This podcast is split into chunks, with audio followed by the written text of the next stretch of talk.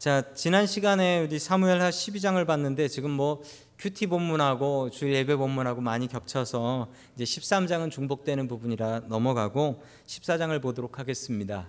13장에서 무슨 얘기가 있었냐면 다윗의 아들 이 암논이라는 첫째 아들이었죠. 첫째 아들 암논이 이복 여동생인 다말을 강간합니다.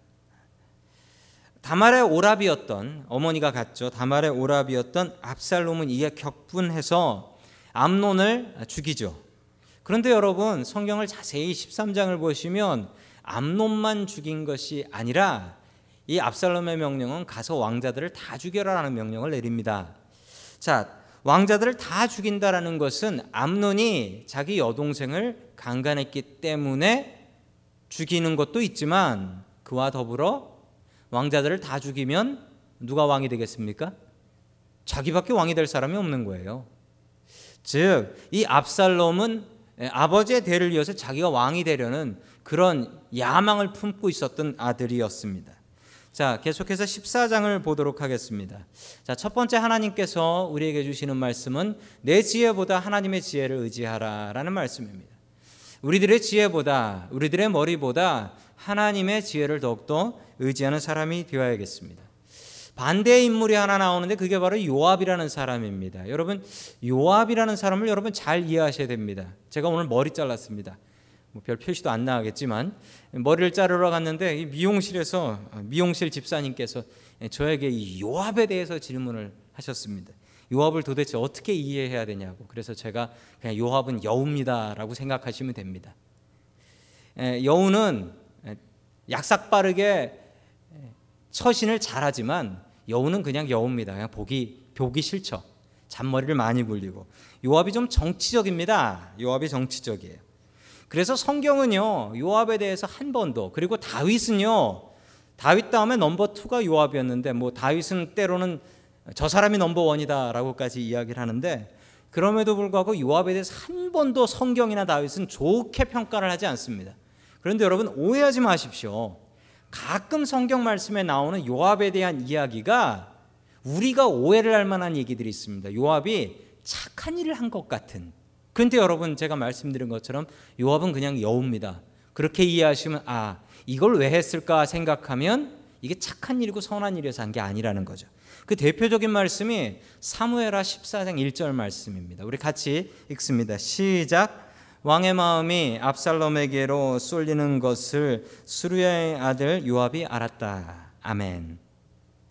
자, 압살롬은 암논을 죽인 뒤에 도망을 갑니다. 왜냐하면 살인자니까 벌을 받게 될 테니까 벌을 피하기 위해서 도망을 가는데 도망간 동네 이름이 이제 그술이라는 동네. 그술. 그술이라는 동네로 갔는데 시간이 지날수록 다윗 왕의 마음이 압살롬을 향했다라는 거예요. 이 말을 여러분 좀 잘 이해해야 될 것은 다윗이 압살롬을 아들로서 아버지와 아들로서 보고 싶다. 여러분 이 마음 분명히 있겠죠. 아들이 잘못을 하고 살인을 저지르고 도망갔다 할지라도 내 자식은 내 자식 아닙니까? 내 자식은 내 자식이에요. 그래서 내 자식 보고 싶다. 이 마음이 있다라는 것으로 저걸 이해하셔도 되는데 여러분 요압은 예, 정치적인 사람입니다. 요압이 아버지가 아들을 보고 싶은데 못 보고 있다고 도와줄 사람이라고 여러분 오해하시면 안 됩니다. 저기서 왕의 마음이 압살롬에게로 쏠리고 있다라는 것은 무슨 얘기냐면 다윗 왕의 후계자로 다윗 왕의 후계자로 next king 다음 왕이 될 사람으로 압살롬에게 마음이 쏠리고 있었다라는 것을 그가 알았다는 거예요. 자, 왕의 마음을 안다라는 게 좋은 일일까요? 여러분 왕의 마음은 함부로 알면 안 됩니다. 옛날 삼국지에 보면 왕의 마음을 알던 지혜로운 신하가 있었습니다. 어떻게 됐는 줄 아십니까? 왕의 마음을 알았다는 이유로 잡아 죽였습니다. 왕의 마음을 알면 안 돼요. 근데 왕의 마음을 이 요압이 알아차렸습니다. 자, 그 얘기는 이 요압이 압살롬을 언젠가 다윗이 데려올 거라면 다윗이 데려오기 전에 자기가 먼저 선수를 쳐서 데려오면 압살롬한테 내 덕분에 온 줄 아시오. 그러니까 나한테도 한 자리 좋은 자리 주시오라고 이야기를 할 수 있는 거예요. 자, 요압은 아버지가 아들을 보고 싶은데 못 만나니 저 우유부단한 다윗을 좀 결정하게 하자 이 차원의 얘기가 아니었습니다. 요압은 다음 왕이 압살롬이 될 것 같으니까 내가 먼저 선수 쳐서 데려와 가지고 신세를 지게 해서 내가 한 자리 차지하자. 왜 그럴까요? 여러분 왜 그러냐면 만약에 압살롬이 왕이 되면 다윗도 잘 컨트롤하지 못했던 요압을 군대 장관, 국방부 장관으로 세워줄까요? 절대 안 세우죠. 절대 안 세워요. 요압은 그걸 뻔히 알고 있었습니다. 내가 다음 왕 때는 게다가 여러분 다윗 왕이요. 다윗 왕이 사울 왕하고 다르게 뭐 사울 왕보다 두 살 덜 살았죠. 70에 나이 70에 다윗이 죽었는데 다윗이 건강하게 살다가 죽지 못했습니다. 성경에 보면 다윗은 말년에 많이 아팠다라고 나와요. 요압이 보기에도 다윗이 아프고 이제 후임자가 나와야 되는데 압살롬이 될 것 같고 자기가 압살롬이 왕이 되고 나면 군대 장관이 못 될 것 같으니 그래 내가 먼저 선수를 치자라는 마음으로 이 압살롬을 데려오는 공작을 하게 되었던 것입니다. 여러분 그런데 이 공작했던 요압이 어떻게 될까요? 끝내 솔로몬의 손에 죽습니다. 솔로몬의 손에. 왜 그럴까요? 압살롬에게 이렇게 공들인 것 솔로몬도 알고 있거든요. 다윗도 너무 잘 알고 있거든요. 자기 깐엔 머리 좀 굴린다. 이게 세상 살아가는 방법이다라고 생각하며 살았는데 그 잔머리가 요압을 죽게 했습니다. 만약에 요압이 그렇지 않았다면 정정당당하게 은퇴하고 자기 명대로 살 수 있었을 텐데 요압은 그렇지 못했습니다. 여러분 그런데 세상 살면서 요압같이 사는 게 참 잘 사는 거다. 세상 살면서 어떻게 믿음으로만 사나? 어떻게 하나님만 의지하고 사나? 좀 잔머리도 굴리고 사람들하고 정치도 하고 이러고 살아야지. 이걸 지혜로운 삶이라고 생각하시는 분들이 있는 것 같습니다. 여러분 요압 같은 생각 버리십시오. 내 머리를 굴리는 것이 아니라 내 지식에 의지하는 것이 아니라 하나님의 지식, 이 믿음이 성경의 지식이 우리에게 가장 큰 지식이고 믿음이라는 사실을 여러분들 믿고 사셔야 됩니다. 요압 같은 어리석음 저지르지 마시고 하나님을 나의 삶의 지혜로 생각할 수 있는 저와 여러분들이 될 수 있기를 주님의 이름으로 간절히 축원합니다. 아멘. 두 번째 마지막으로 하나님께서 우리에게 주시는 말씀은 자신의 잘못을 돌아보라. 자신의 잘못을 돌아보라. 여러분 사람들은 자기의 잘못을 잘 돌아보지 못합니다. 오늘 성경 말씀에 자기 잘못을 돌아보는 사람이 있는데 그 사람은 다윗이고 자기 잘못 때문에 이런 못된 일들이 벌어진다라는 것을 잘 알고 있었던 게 다윗이었고 그의 아들 압살롬은 도무지 자기 잘못은 알아차리지 못하는 것 같습니다. 자, 압살롬이 다시 예루살렘으로 돌아오는데 아까 이 압살롬이 도망갔던 곳이 어디라고 했죠? 기억력이 여러분 좋으시니까 어디로? 그술 예, 아시네요. 여러분 왜 그술로 갔는지 아십니까? 술 때문에? 예, 그술. 예. 그술이라는 동네가 있는데 여러분 그술이라는 동네가 어디냐면 압살롬의 외갓집이에요. 외갓집. 자, 사고를 치면 외갓집으로 도망가는 사람들이 있습니다. 예, 혹시 여기 계신가요? 자, 사고 치면 외갓집으로 도망가시는 분이 있어요. 누구냐면 성경의 대표적인 야곱이라는 인물이 사고 치면 예, 외갓집으로 도망간다. 자, 바다나람 자기 외갓집이죠. 그쪽으로 어머니가 야 가서 도망가서 잠깐 있어라. 그래서 외갓집으로 도망을 갑니다. 자, 이 압살롬도 외갓집으로 도망가는데 외갓집 정도가 아니라 자기 어머니가 마아가라는 여자였는데요. 이 마아가라는 여자였는데 이 마아가라는 여자는 누구냐면 그술 왕 달매의 딸이라고 나와요. 그러니까 공주인 거죠. 공주. 달매라고 해서 월매 생각하시면서 여자로 생각하시면 곤란해요. 이게 남자예요. 왕이에요. 자, 달매. 그 수랑 달매의 딸. 자, 마아가 어머니가 그랬기 때문에 아 가면은 여러분 여기는 법이 달라요. 나라가 다르니까. 그러니까 살인을 저지르고도 글로 도망가면 안 잡히고 살 수 있나요? 살 수 있죠. 그래서 압살롬은 그거 생각하고 우리 어머니의 고향 그술로 도망가자라고 해서 다른 나라로 그냥 주랭랑을 쳐 버린 거예요. 거기서 몇 년을 있었냐면 거기서 3년을 지냈습니다. 3년. 3년. 요압이 압살롬을 데려오기 위해서 어, 쇼를 하나 벌입니다. 그뭐 드고아 여인이라는 지혜로운 여인이 있었는데 이 드고아 여인을 데려와요. 그래서 드고아 여인한테 다윗한테 가서 재판을 받는 척 하면서 쇼를 하라는 거예요.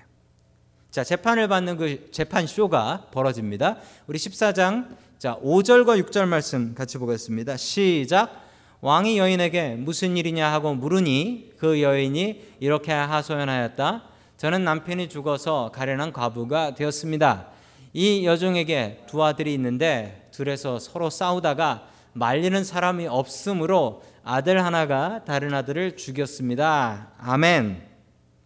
자, 이 본문은 제가 구약 배울 때 본문으로 배웠던 본문인데 무슨 본문이냐면 저기 따옴표가 저게 중요해요. 저게 개혁 성경으로 보면 뭐라고 나왔냐면 나는 과부라 남편이 없고 남편 있는 과부 있습니까? 이 반복법인데 이 구약 성경 특히 히브리 사람들이 자주 사용하는 동어 반복법입니다. 이 히브리 사람들은 같은 말을 자꾸 반복해서 강조하는 버릇이 있어요. 내가 풀 진짜 불쌍한 과부입니다. 이걸 뭐라고 하냐면 나는 과부라 남편이 없고 자 이렇게 얘기합니다. 자, 이 드고아 여인이 가서 다윗한테 재판을 받는 줄. 왜냐하면 왕의 의무 중에 가장 큰 의무 재판하는 거거든요. 아시죠? 솔로몬도 재판으로 유명해진 거. 아, 서로 내 아입니다라고 주장했을 때 아 반대라고 아이를 반으로 떼라는 그런 명령을 내렸던 솔로몬. 당시 왕은 이렇게 재판하는 것이 아주 중요했습니다. 자 그런데 이 여인이 가서 자기를 소개하는데 내가 과부입니다. 아들 둘이 있는데 아이고 저희 집도 아들 둘이 있는데 이 아들 둘이 있는데 이 아들 둘이 들에서 서로 싸웠습니다. 뭐 아들 둘은 잘 싸웁니다. 저희 아들들도 좀 전에 싸우더라고요. 갈수록 싸우네. 두 아들들이 싸우는 것은 살아있다는 증거입니다. 당연히 싸우죠. 자, 그러는데 싸우다가 말리는 사람이 없어 잘못해가지고 고의로가 아니라 잘못해가지고 한 놈이 다른 아들을 죽였습니다. 자, 잘못해서 죽였다. 어머니 입장에서 보면 에휴 어쩔 수 없지라고 생각할 수밖에 없지만 어쨌든 이건 뭐죠? 살인 사건이죠. 살인은 벌을 받아야죠. 이거 뭐 가족 회의해 가지고 정리될 게 아니거든요. 살인했으니까 그 벌을 받아야 됩니다. 자, 이 여인이 와서 재판을 받는데 형제간에도 재판을 받아야 된다. 재판을 형제간에도 처벌을 받아야 된다. 이거 원칙이죠. 자, 그런데 여기 묘한 일이 하나 낍니다. 자, 7절 말씀 같이 봅니다. 시작. 그런데 이제는 온 집안이 들고 일어나서 이 종에게 형제를 때려 죽인 그 아들을 내놓으라고 합니다. 죽은 형제의 원수를 갚고 살인자를 죽여서 상속자마저 없애버리겠다고 합니다. 그들은 저에게 남아있는 불씨마저 꺼버려서 제 남편이 이 땅에 이름도 자손도 남기지 못하게 하려고 합니다. 아멘. 이게 좀 복잡한 상황이에요. 무슨 얘기냐면 자 어쨌든 한 아들이 한 아들을 죽였어요. 그래서 아들이 하나만 남았는데 누가 지금 나서서 이 얘기를 하는 거냐면 패밀리 그의 패밀리들이 난리가 난 거예요. 패밀리들이 난리가 나. 그래서 한 놈을 죽여요. 아니 가족 형제면 친척이면 살인자라 할지라도 살려주자라고 얘기해야 되잖아요. 남들은 가만히 있는데 친척들이 난리가 난 거예요. 저놈 때려 죽여야 된다고. 근데 그 이유가 뭐라고 나옵니까? 상속자를 없애서 재산을 빼앗으려고. 이 얘기가 뭐냐면 이스라엘 법은요. 특별한 예외를 제외하고 여자는 상속을 못 받아요. 왜 그러냐면 왜 이런 이상한 법이 생겼냐면 여자가 상속을 못 받. 여자는 시집 가면은 남이 된다. 뭐 우리나라도 옛날엔 그런 생각이 있었잖아요. 이 땅마 지파마다 받은 땅이 있어요. 가문마다 받은 땅이 있는데 아들이 없고 딸만 있어가지고 딸이 상수 딸이 집 재산을 다 물려받았는데 이 딸이 다른 지파로 시집을 가요.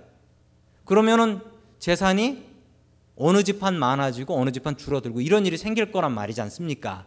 그래서 여자는 상속을 받지는 못했어요. 그 남자가 있어야 된다는 거죠. 옛날에는 이랬단 말이에요.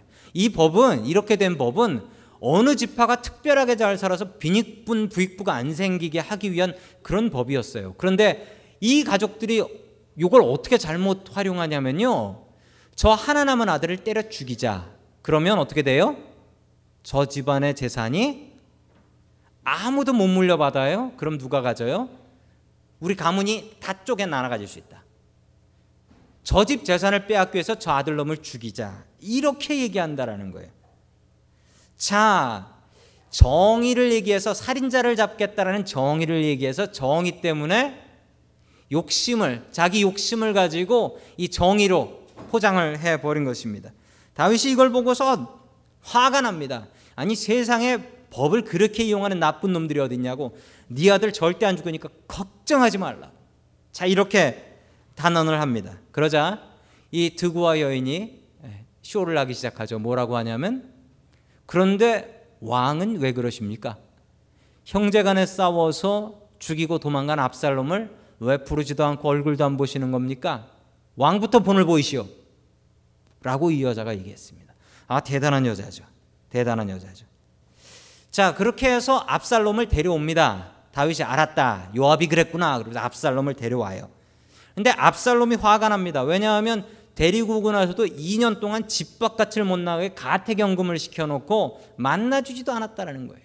여러분 왜 다윗이 이랬냐면 다윗이 아무리 자기 아들이지만 용서해 줄 수가 없는 거예요. 살인자인데 벌을 받아야 될 거 아니에요.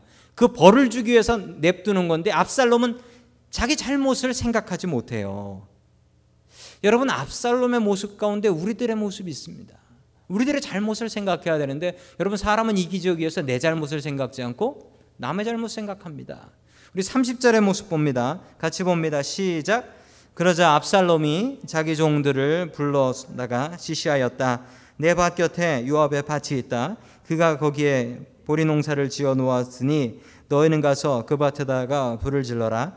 그래서 압살롬의 종들이 그 밭에 불을 질렀다. 아멘. 자기가 안 질르고 종을 시켰던 이유는 자기는 집 바깥을 못 나가요. 가택연금을 당했어요. 자, 여러분 아버지가 왕이니까 무서운 게 없습니다. 남의 보리밭에 불 지르는 거 뭐 그거 장난같이 질러 버립니다. 무슨 한국의 그 재벌 2세 보는 것 같습니다. 보이는 게 없고 겁나는 게 없고 우리 아버지가 왕이다. 겁나는 게 하나도 없는 아버지 그, 런 무식한 아, 왕자 압살롬입니다.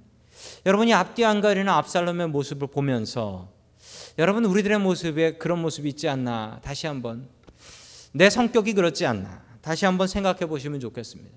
자기 잘못도 바라보지 않고 나는 항상 억울해. 나는 항상 피해자야. 라는 생각 갖고 살아가고 있지는 않습니까? 여러분, 우리들의 모습 가운데 압살롬과 같은 죄된 모습, 이기적인 모습이 있습니다. 여러분, 그 모습 버리십시오. 그 모습 회개하십시오. 내 잘못을 바라보십시오. 내 잘못을 회개하십시오. 내 잘못을 주님 앞에 회개할 수 있는 저와 여러분들 될 수 있기를 주님의 이름으로 간절히 축원합니다.